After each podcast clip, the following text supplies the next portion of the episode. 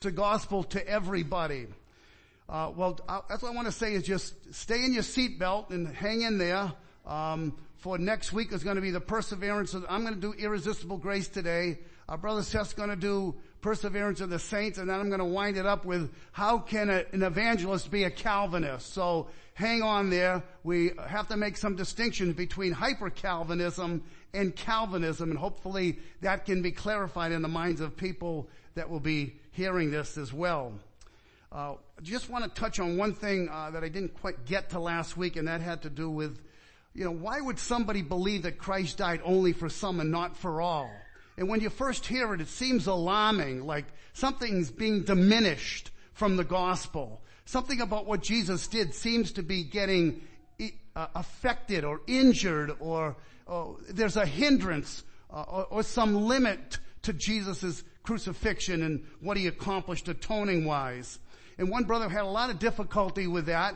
He was uh, a, a well-known author and he said, what got me to, to believe that atonement was limited was when I realized that Sodom and Gomorrah were undergoing the vengeance of eternal fire when Jesus is hanging on the cross atoning for sin.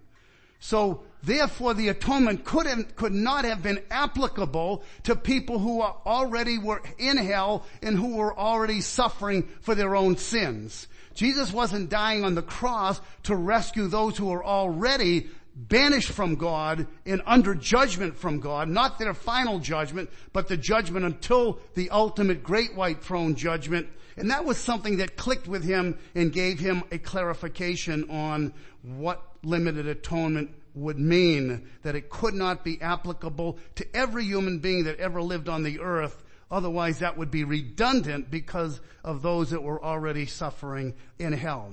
Well anyway, if you'd like to listen to last week's sermon, you can, even though we had some technical difficulties in it. I think you'll get the majority of what was said last week if you go to our website and you can check out and I hope you do check out all of the different points of Calvinism as they're called. We said last week that Calvin wasn't even alive when the five points of Calvinism came, came out. There was what was called the five remonstrants by some Dutch theologians who opposed the general doctrine of the Reformation concerning salvation and calling and election and predestination, etc. And they, they posed what was, came to be known as the five remonstrants. Well, in response to that, in 1618, eight years later, came out the Synod of Dort, D-O-R-T, and there came out the five doctrines of grace that later were called also the five points of Calvinism. And it wasn't until 1932 that it got the acronym TULIP, T-U-L-I-P, total depravity, unconditional election, limited atonement, irresistible grace, and perseverance of the saints. So anyway, today we're going to talk about irresistible grace. So turn with me to Isaiah 55.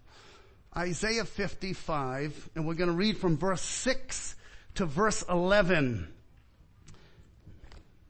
Isaiah 55 verse 6 to 11. Could you stand as well for the reading of the word of God? Seek the Lord while he may be found. Call upon him while he is near.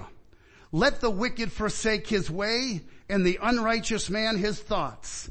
Let him return to the Lord that he may have compassion on him and to our God for he will abundantly pardon. For my thoughts are not your thoughts, neither are your ways my ways, declares the Lord. For as the heavens are higher than the earth, so are my ways higher than your ways and my thoughts than your thoughts. For as the rain and the snow come down from heaven and do not return there but water the earth, making it bring forth and sprout, giving seed to the sower and bread to the eater. Verse 11. So shall my word be that goes out from my mouth. It shall not return to me empty or void, but it shall accomplish that which I purpose and shall succeed in the thing for which I sent it. May the Lord bless the reading of His word. I have something to say to you and you may be seated.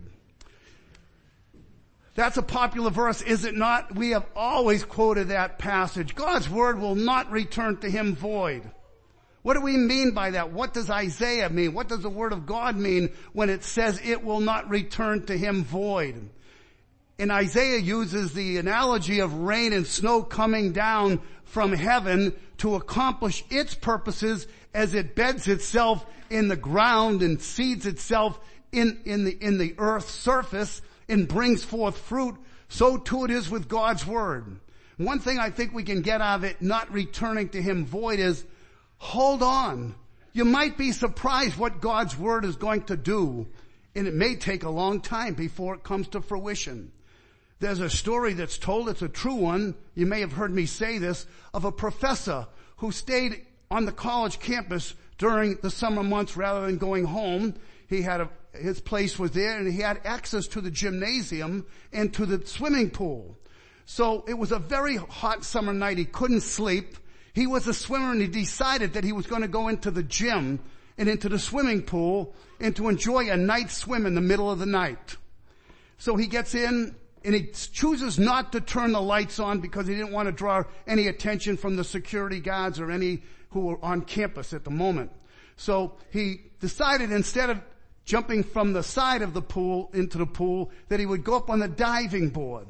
So he mounts the diving board and he spreads his hands out to dive and the moonlight shined on his body and cast a shadow all the way across on the other side of the pool on the wall. And when he saw that, it convicted him of his state of soul. He decided not to jump in the water. In deep conviction, he got down off the diving board, went down to the side and got on his knees and he prayed the John 3.16 prayer that God, you so love the world that whoever believes in you will not perish but have everlasting. That person, that Roger was his name. The professor had grown up in a Christian home. He had heard the word of God. He had spurned the gospel up till this point. But as he spread his arms, it made him think of the crucifixion and the love of God. And he cried out to the Lord for mercy and salvation. And he got saved right there on the spot. Hallelujah.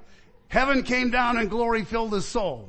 So now, instead of going up on the diving board, he decides he's going to just step into the pool. So he turns his back, he goes down one spot on the ladder, doesn't feel the water, goes down another spot, another spot. It ended up that the pool had been emptied entirely, which they commonly do do that in big swimming pools so they can replenish it and put new, new water in. Just think of that. What a miracle. God is a miracle working God. And the greatest miracles is the miracle of the new birth. Hmm.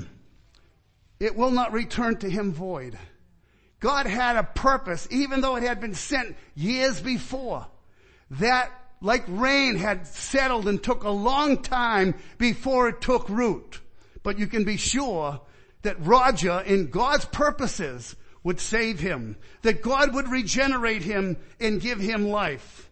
I want you to look at this, um, this quotation that we have here. Uh, oh, just went by it.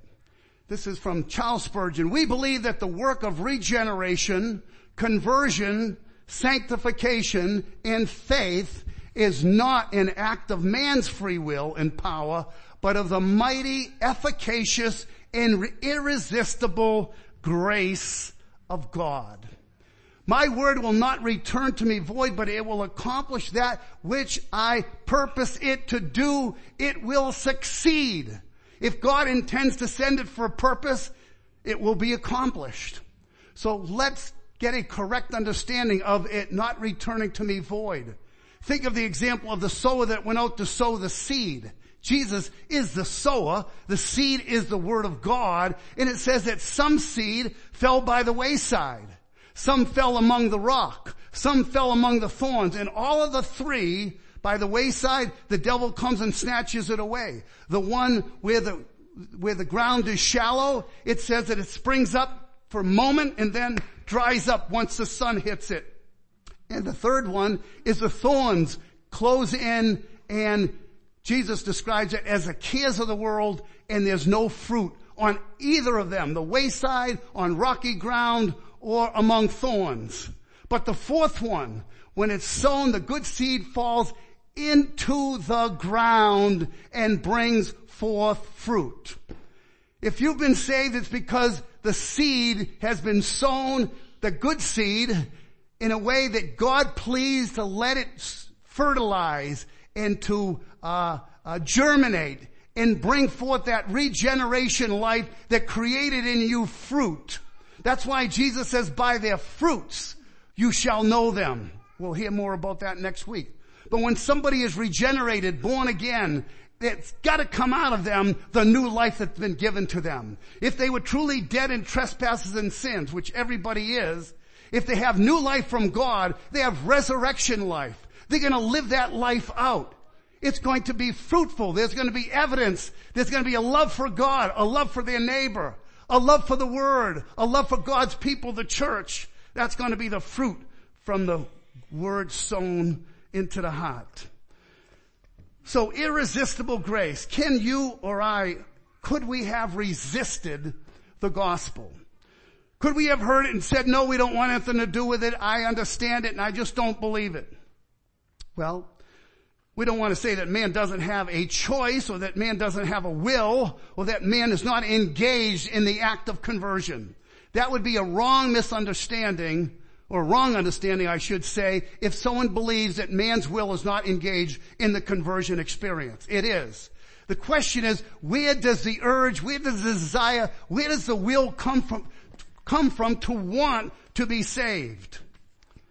Let me read a couple of citations that I think could be helpful in us understanding this. First of all, the sovereignty of God's grace in saving sinners will always be a rock of offense to human pride.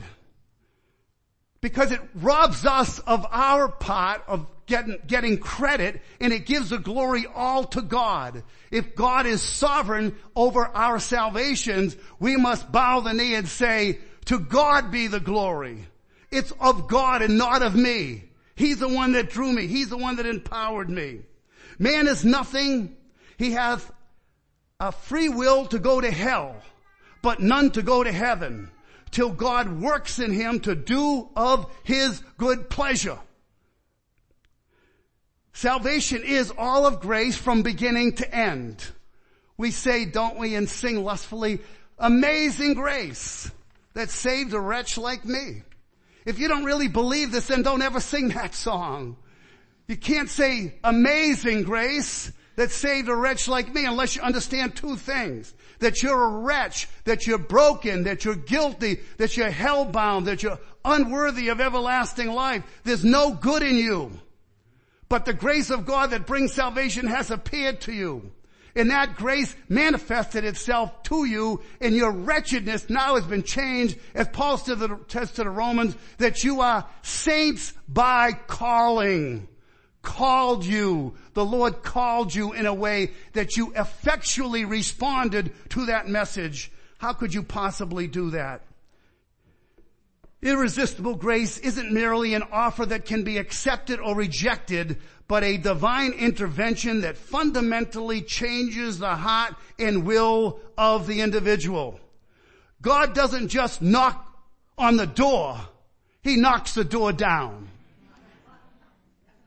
Our pride, our, our selfishness, our self-centeredness, our, especially in these days, our self-esteem and, that whole movement of trying to promote man and glorify him, the triumph of man and elevation of man.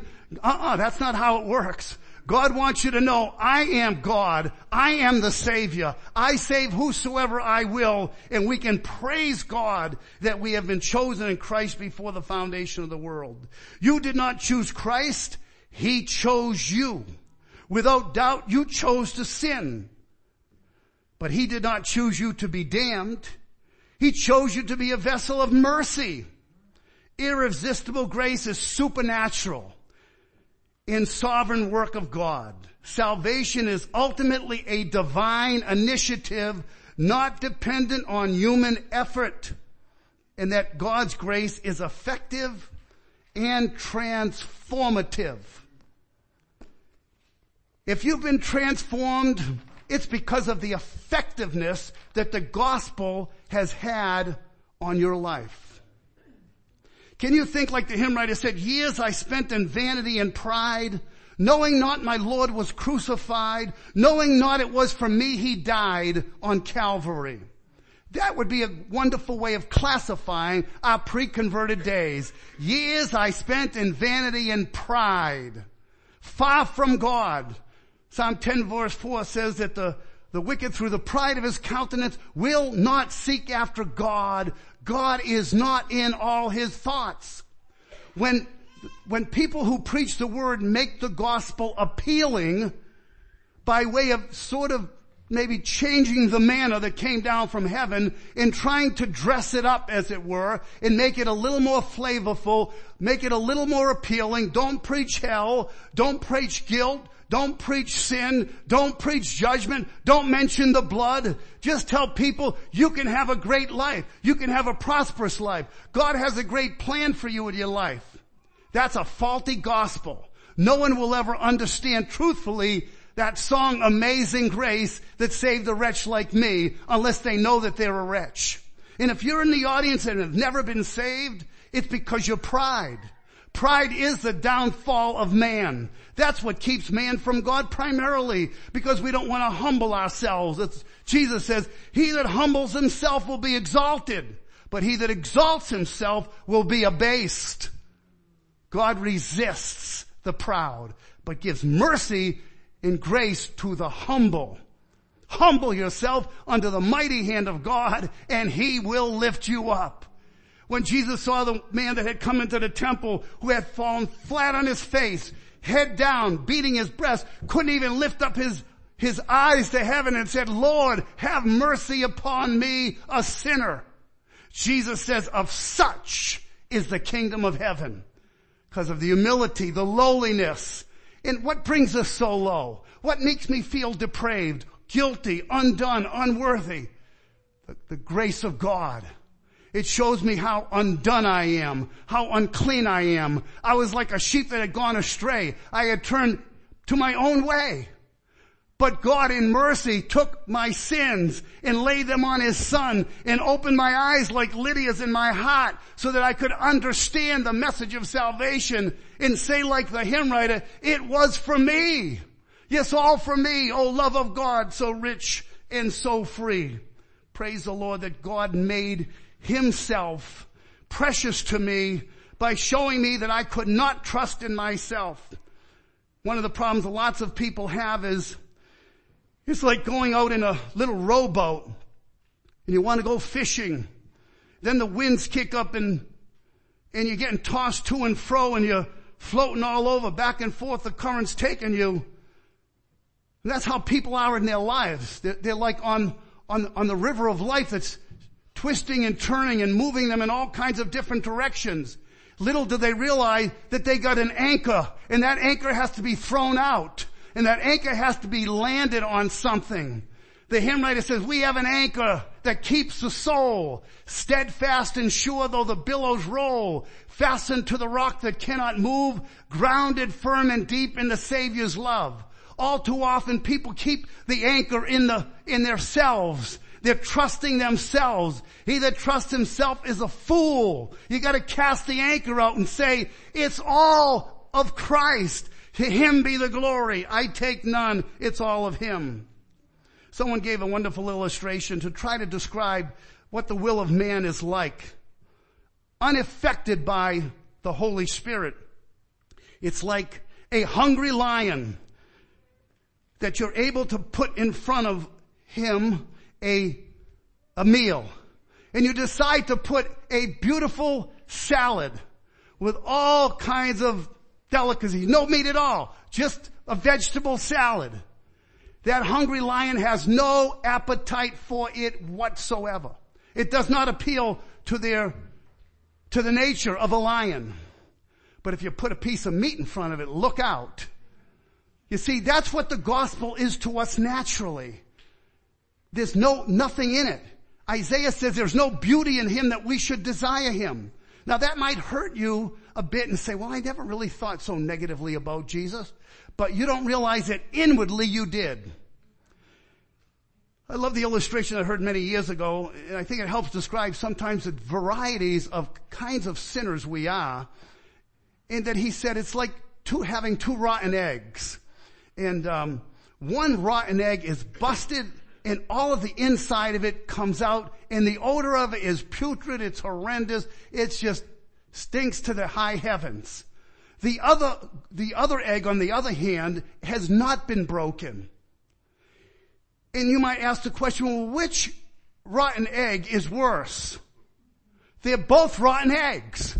The only difference is one had through their lifetime experiences, maybe opportunities, maybe because of where they grew up, maybe because of the parents that they had, maybe because of their lack of education, maybe because they never went to church, their parents never introduced them to God or the Bible or anything of that sort. There might be more oozing from that sinful nature.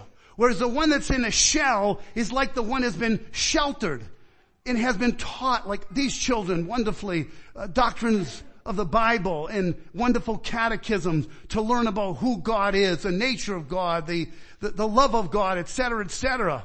Well, they're not any different than the one that has the egg broken and all that ugliness and sinfulness comes out of them.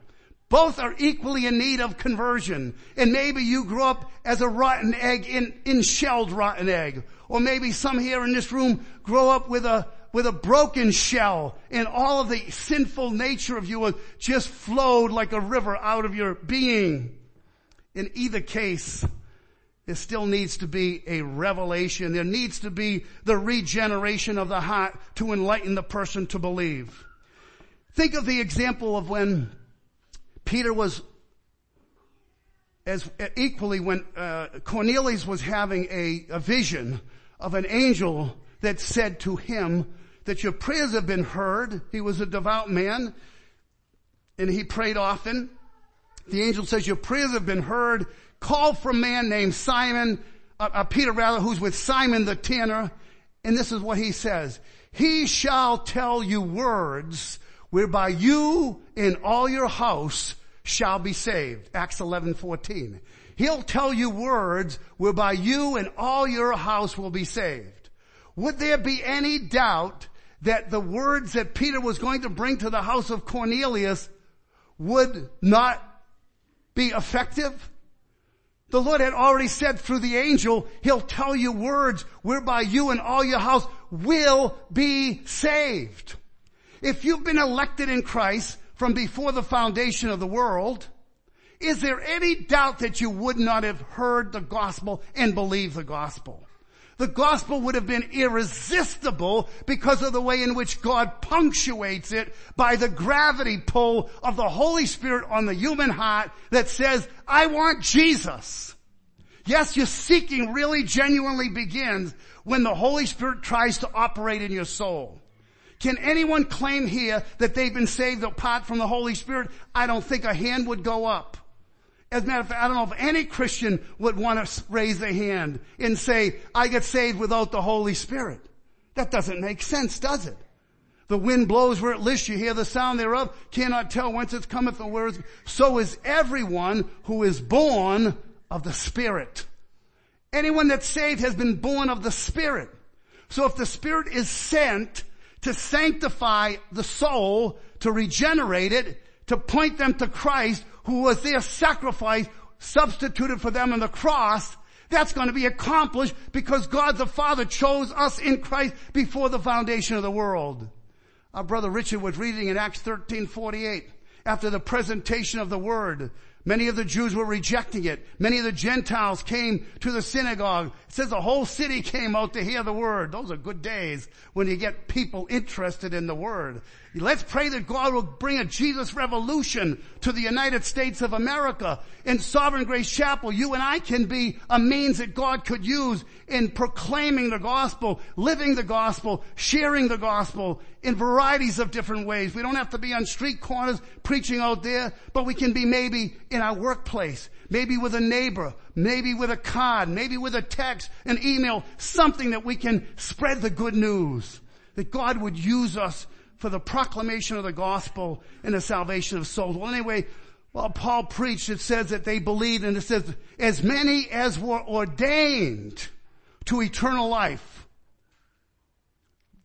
irresistibly by that grace received the gospel. The Lord ordained that they which hear the word would believe. If God ordains people to believe, they're gonna believe. That's why it's called irresistible grace. It's not that man doesn't have a resistance to things. They certainly do. There is a real will. Man is a free agent. There's no doubt about it. We're not robotic. God's created us with free thinking, but we're not free enough that we want to choose Christ. As I go back to what Luther had said in this expression, I can find it real quickly, he says, I freely admit that according to the scripture, God desires all men to be saved and come to the knowledge of the truth. That's 1 Timothy 2 4. But I have also maintained, this is where we have to have that balance. This is where hyper-Calvinism can go wrong on one side and Arminianism go wrong on the other side. So let me read that again. I freely admit that according to the scripture, God desires all men to be saved and come to the knowledge of the truth. Amen. But I have also maintained and proved that it, that no one except the Spirit of God is capable of comprehending or recognizing this doctrine in its purity and entirety. The capability to comprehend and recognize the truth of the gospel is something that must be revealed by the Holy Spirit. And you know what that does? It takes all the pride out of you. It suctions you, it suctions it all out of you. And you say, it's all of God and not of me. Now you might have the concern, because we do want to be practical here, and this often comes up, especially with children brought up in Christian homes. I don't, I'm not an elect, so there's no sense in me even pursuing God. I'm not chosen. I, I, I'm, I'm, I'm, I'm one of those damned ones. I like the way a brother put it. If you're really concerned about you not being an elect, say God, elect me! Elect me! Now I know that's not theologically clear or sound, but the earnestness of the soul that cries, cries out to God with a true desire, because the Bible says you have from the heart obeyed that form of doctrine which was delivered unto you. Romans chapter 6. It's a hard thing. God doesn't like just simply like do some physiological work in our inner being and, and create this kind of uh, physical response of some sort. It's a real work of the Holy Spirit that's almost indescribable indescribable in some ways. How can you describe how the Holy Spirit worked in your life other than remembering how, how did God first start working in your life? Do you remember the days when really God wasn't in any of your thoughts? Or if He was, it was distant? Maybe on a Sunday you got a little glimmer or you got a little religious uh, goosebump here or there over going to church, maybe to a Good Friday service or Christmas or Easter or something of that sort. But when the Holy Spirit is really operative in your life, you know that it's not of me, but it's of God. Romans 8:39 8, 8:30 says from whom he did predestinate them he also called. So people who have been predestined which means it's already determined in advance that this individual or individuals will come to saving faith in Christ. That has been predetermined. And how is that actually put into action? By the calling of the gospel in such a way to the ears of the hearer that they say, take my life and let it be consecrated, Lord, to thee. Lord, I submit myself to you. I trust you. I obey you. I receive you. I cry unto you. The Bible says no man can say that Jesus is the Lord except by the Holy Spirit. 1 Corinthians 12, 2. No one can say that Jesus is Lord apart from the Holy Spirit. Jesus says, why do you call me Lord, Lord, and do not the things which I say? You know, it's because you have a false profession of faith. You can't really say that Jesus is your Lord because you don't have the Holy Spirit. And that's what determines the classification of an individual of being or not being a child of God. Do I or do I not have the gift of the Holy Spirit, which bears witness to me, to before God and before man, that I have been born again.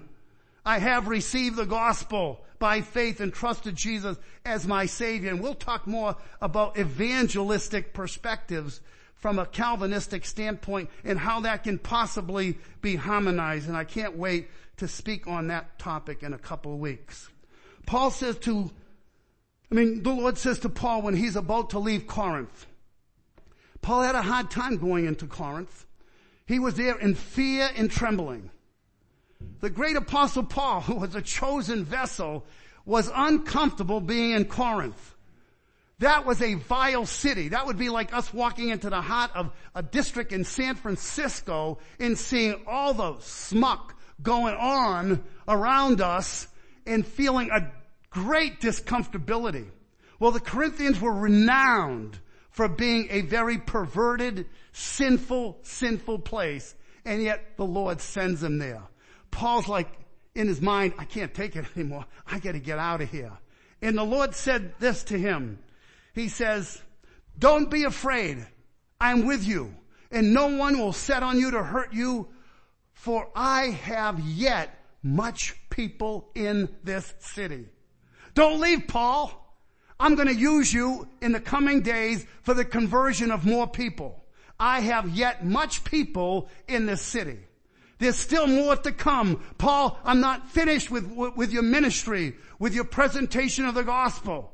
More are going to be brought into the fold. I've got to call them. You know, after all, the evangelist is really God. For you and me to take credit for being the evangelist is a mistake. Paul says, I planted, Apollos watered, but God gave the increase. And sometimes Paul just went into a district, he spread the word and left. But the word would not return void because if God has a purpose in the conversion of people's lives, it will be accomplished. It will succeed. God is not a failure. He's not a loser. He's a winner. If he chooses, it's going to come to pass. Jesus says in John 6:37, another well-known and well-quoted verse. Unfortunately, only a part of it is, is quoted. The part that says, he that cometh to me, I will in no way cast out. John 6:37, missed the first part. All that the Father has given me shall come to me. And he that comes to me, I will in no way cast out. Who are the ones that are going to come? All that the Father has given me. Brothers and sisters, this is worshipful. This creates worship in us because we want to magnify the grace of God. We want to say, why me, Lord? I'm not any different and don't deserve anything other than what everybody else deserves. Why did you choose me? Why did you open my heart? I don't know. You don't know. You're no better than your unsaved brother or sister who's not yet saved or a parent that's not saved. But God in His wisdom and in His sovereignty chose whosoever He will. In 1 Corinthians 4, 7, it says, what, ha- what do you have that you have not received? And if you've received it, why do you glory as if you had not received it? What is that that we received? We received the grace of God. By grace you are saved through faith that not of yourselves, it's a gift of God, not of works lest any man should boast. The reason why and you got saved is because of the grace of God that opened your heart and your eyes. You weren't even seeking it. But God was drawing you and showed you that Christ died as a substitute for a sinner like you. Praise the Lord. In Acts chapter 15 at the Council of Jerusalem, there's great concern about the Gentiles coming into the family of God, into the spiritual uh, household of the redeemed. The Jews are up in arms about it. Some of them, they're balking at the fact that Gentiles are coming in. They're not being circumcised. They're not obeying the law of Moses, etc., etc., etc. And James has to set the record straight and Peter and Paul and they all pipe up and say, the gospel saved them.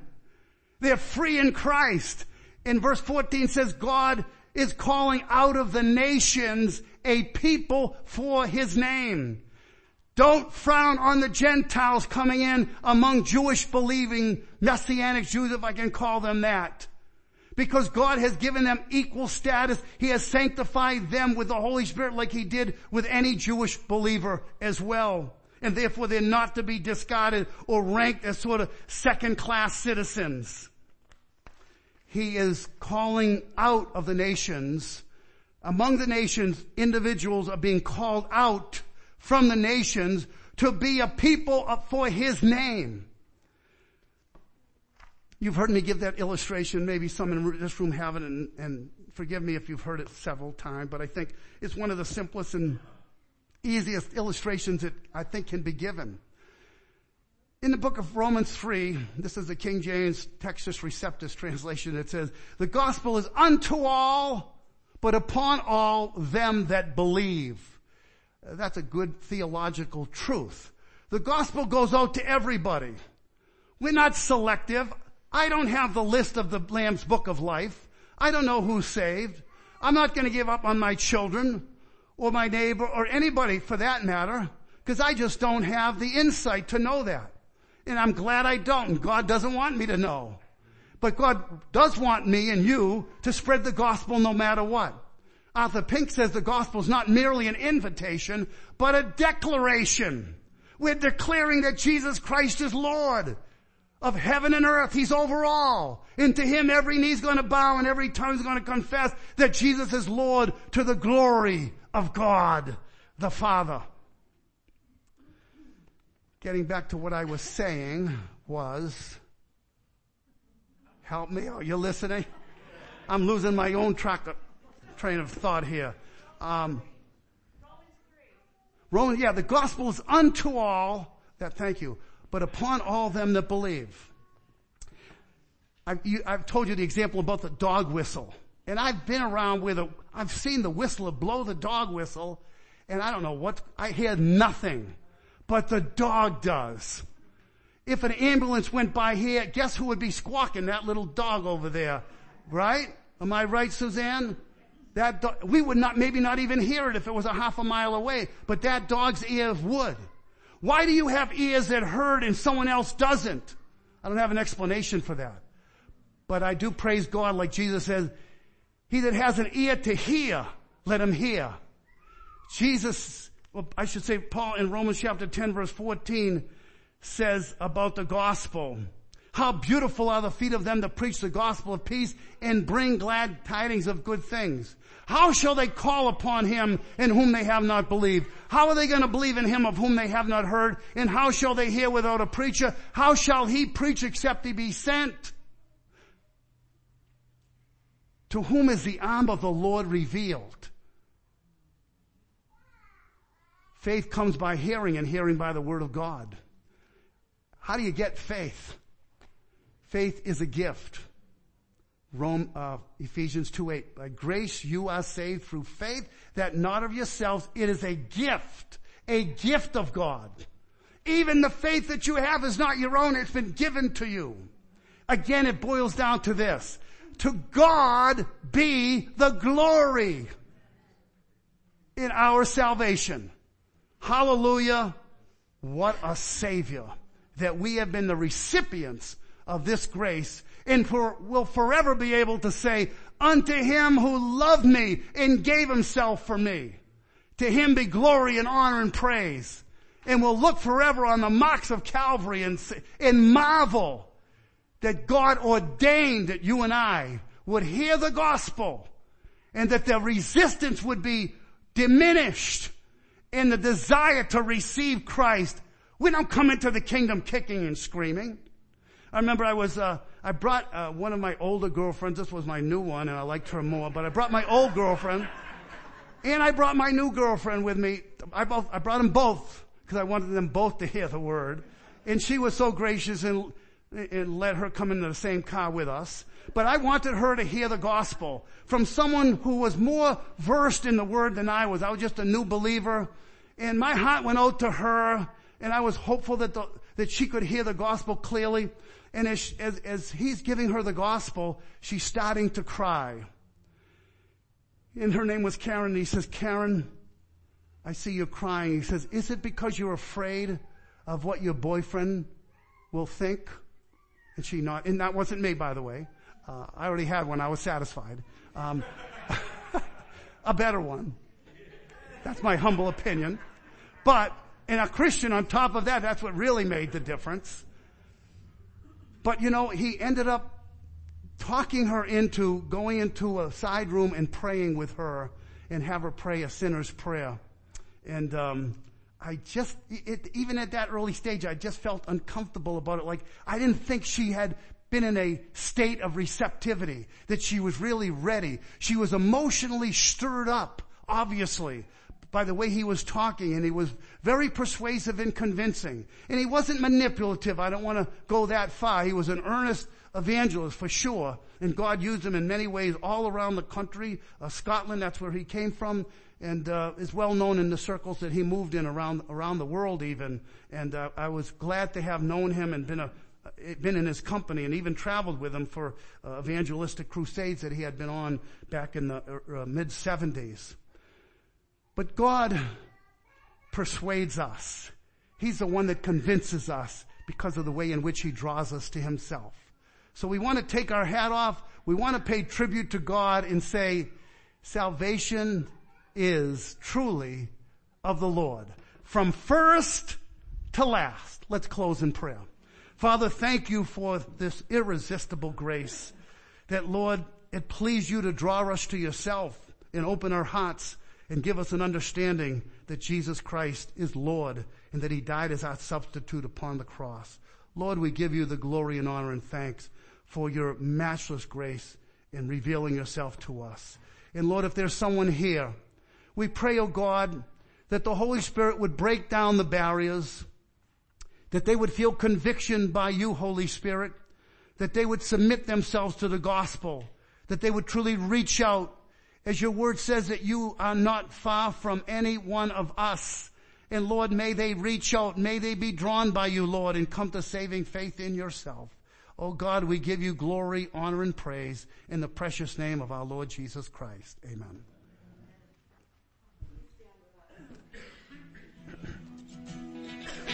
I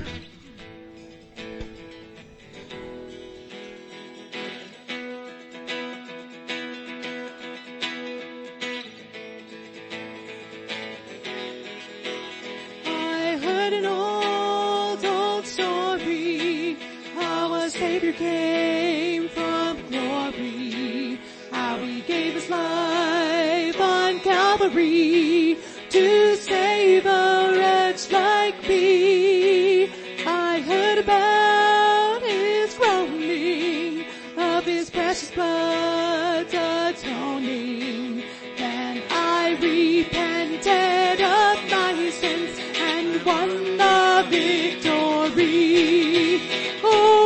这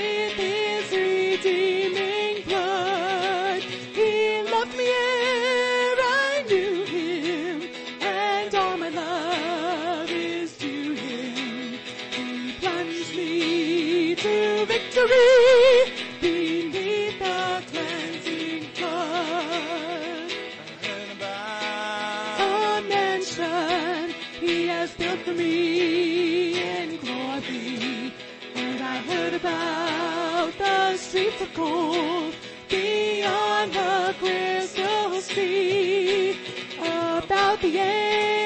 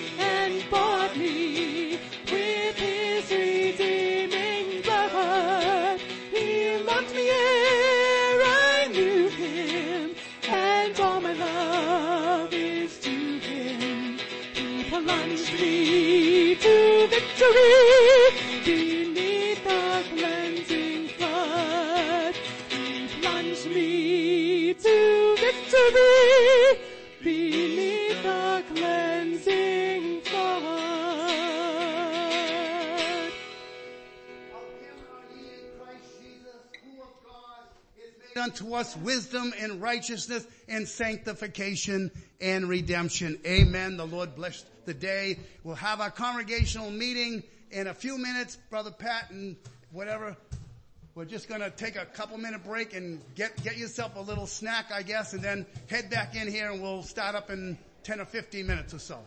For our congregational meeting, all are welcome to stay. Ooh, victory